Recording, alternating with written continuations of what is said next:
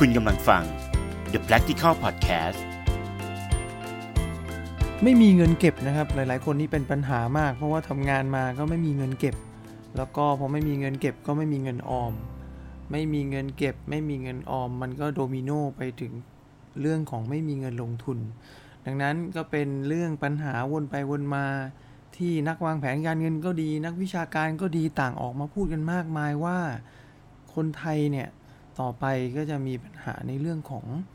ไม่มีเงินพอใช้ในยามเกษียณ อันนี้อาจจะดูเป็นเรื่องใหญ่ แต่เรามาเป็นเรื่องง่าย ๆ ดีกว่า ผมค้นพบว่าการที่คนเราเนี่ยเงินไม่มีเก็บหรือเงินไม่พอเก็บ หรือไม่มีเงินเก็บเนี่ยมันมาจากปัญหาง่าย ๆ ก็คือ เราไม่เคยเข้าใจพฤติกรรมการใช้เงินของเราเอง จริงๆแล้วทุกคนสามารถมีเงินเก็บได้หมดแหละ ถ้าจะเก็บนะ แต่บางครั้งเนี่ยมันมีกิเลสมันมีตัณหา มีความอยาก เอาชนะมันยากเข้าใจ เดี๋ยววันนี้ผมให้สี่วิธีแล้วกันสี่วิธีง่าย ๆ ที่ลองใช้มาแล้ว ตัวผมเองลองใช้มาแล้ว ลูกศิษย์ลองใช้มาแล้ว เพื่อนฝูงลองใช้มาแล้ว และบางวิธีก็เป็นวิธีที่ผมได้มาจากน้องๆ ที่แนะนำมาด้วยเช่นเดียวกัน 4 วิธีในการช่วยให้เรามีเงินเก็บ หรือ 4 วิธีที่ช่วยให้เราลดค่าใช้จ่ายนะครับ ดี๋ยวเรามาเริ่มกันทีละอันแล้วกันนะ เราต้องเริ่มจากเล็กๆน้อยๆก่อนทำไมต้องเริ่มจากเล็กๆน้อยๆวิธีแรกก็คือ เริ่มจากเล็กๆ ลดค่าใช้จ่ายเล็ก ๆ ที่ไม่จำเป็น ย้อนกลับไปนิดนึงแล้วกันว่าทำไมผมถึงอยากให้พวกเราเริ่มจากเล็กๆน้อยๆลด5บาท 10 บาทแลดูเหมือนน้อยเนาะแต่เชื่อไหมครับ ถ้าลดได้ 5 บาท 10 บาททำได้ทุกวันเนี่ยทำไปเรื่อยๆเนี่ยมันจะติดเป็นนิสัย และจากนิสัยก็จะเป็นวินัยนะครับ แล้วเมื่อได้ทีละ 5 บาท 10 บาท มันจะย่ามใจจะกลายเป็น 20 บาท 50 บาทร้อยหนึ่งง่ายขึ้น แต่หลายคนเน่ยเข้าใจสมการผิดว่าเวลาพูดถึงเงินเก็บต้องมีเป็นพัน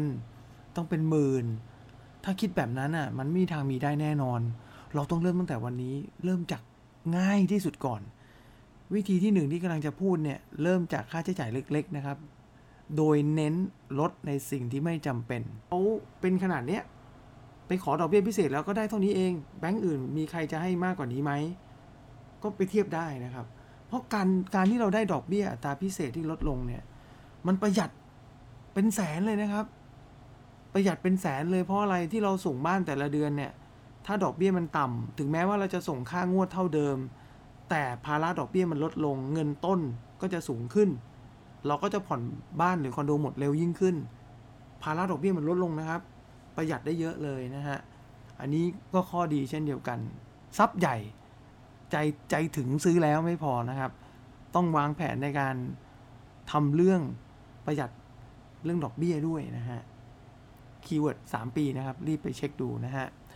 ตัวสุดท้ายนะครับ ก็เป็นอีกตัวหนึ่งที่เดี๋ยวนี้คนทำงานก็เริ่มใส่ใจนะครับ แต่ผมว่ายังใส่ใจไม่พอ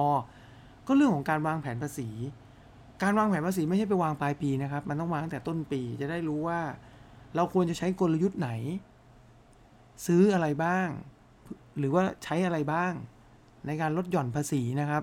เพื่อให้เราได้เงินคืน ในปีภาษีนี้มากขึ้น เทคนิคนี้มันต้องทำตั้งแต่ต้นปี เพราะว่าถ้าไปทำปลายปีเนี่ยบางทีเงินไม่พอจะไปซื้อนู่นนี่นั่นมันลดหย่อน เราก็จะพลาดโอกาสทองที่จะได้เครดิตคืนภาษีจากสัมภากรเขานะครับ เราเป็นมนุษย์เงินเดือนเนี่ย เราได้รับเงินเดือน เงินเดือนทุกเดือนเนี่ยนายจ้างเขาหักเต็มข้อเลยส่งสัมภากรถ้าเราไม่วางแผนภาษีตั้งแต่ต้นปี เราก็จะเสียโอกาสในการที่เอาเงินจำนวนนี้คืนกลับมานะครับ หรือเราเรียกว่าเครดิตภาษีกลับมานะฮะไม่ได้รณรงค์ให้หนีภาษี แต่รณรงค์ให้ฉลาดรู้ทัน และก็วางแผนภาษีล่วงหน้า เราจะได้เงินตรงนี้กลับมาแน่นอน 4 วิธีง่าย ๆ แค่นี้เองครับ ที่จะช่วยให้เราเนี่ยลดค่าใช้จ่าย หรือว่าแล้วก็มีเงินเก็บเพื่อไปลงทุนหรือว่า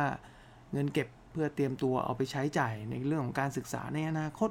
หรือจะเอาไปในเรื่องของไปเที่ยวบ้างก็ได้ไม่ว่ากันนะครับ เทคนิคง่ายๆแบบนี้ทำทีละเล็กทีละน้อย แต่ขอให้ทำบ่อยๆนะครับ เดี๋ยวมีอะไรดีๆ ติดตามกันไปตอนต่อไปกันได้นะครับ วันนี้ผมก็ขอจบเพียงเท่านี้ อย่าลืม 4 เทคนิคเริ่มเล็กๆ แล้วค่อยไปหาใหญ่ วางแผนภาษีควบคู่กับรีไฟแนนซ์บ้าน ฉลาดรู้เท่าทัน เดี๋ยวเราก็จะมีเงินเก็บและเงินลงทุนเอง สวัสดีครับ ขอบคุณที่ติดตามฟัง The Practical Podcast โดยมนุษย์เงินเดือนพันธุ์ใหม่ สนับสนุนโดย AP ผู้พัฒนาอสังหาริมทรัพย์แถวหน้าในไทย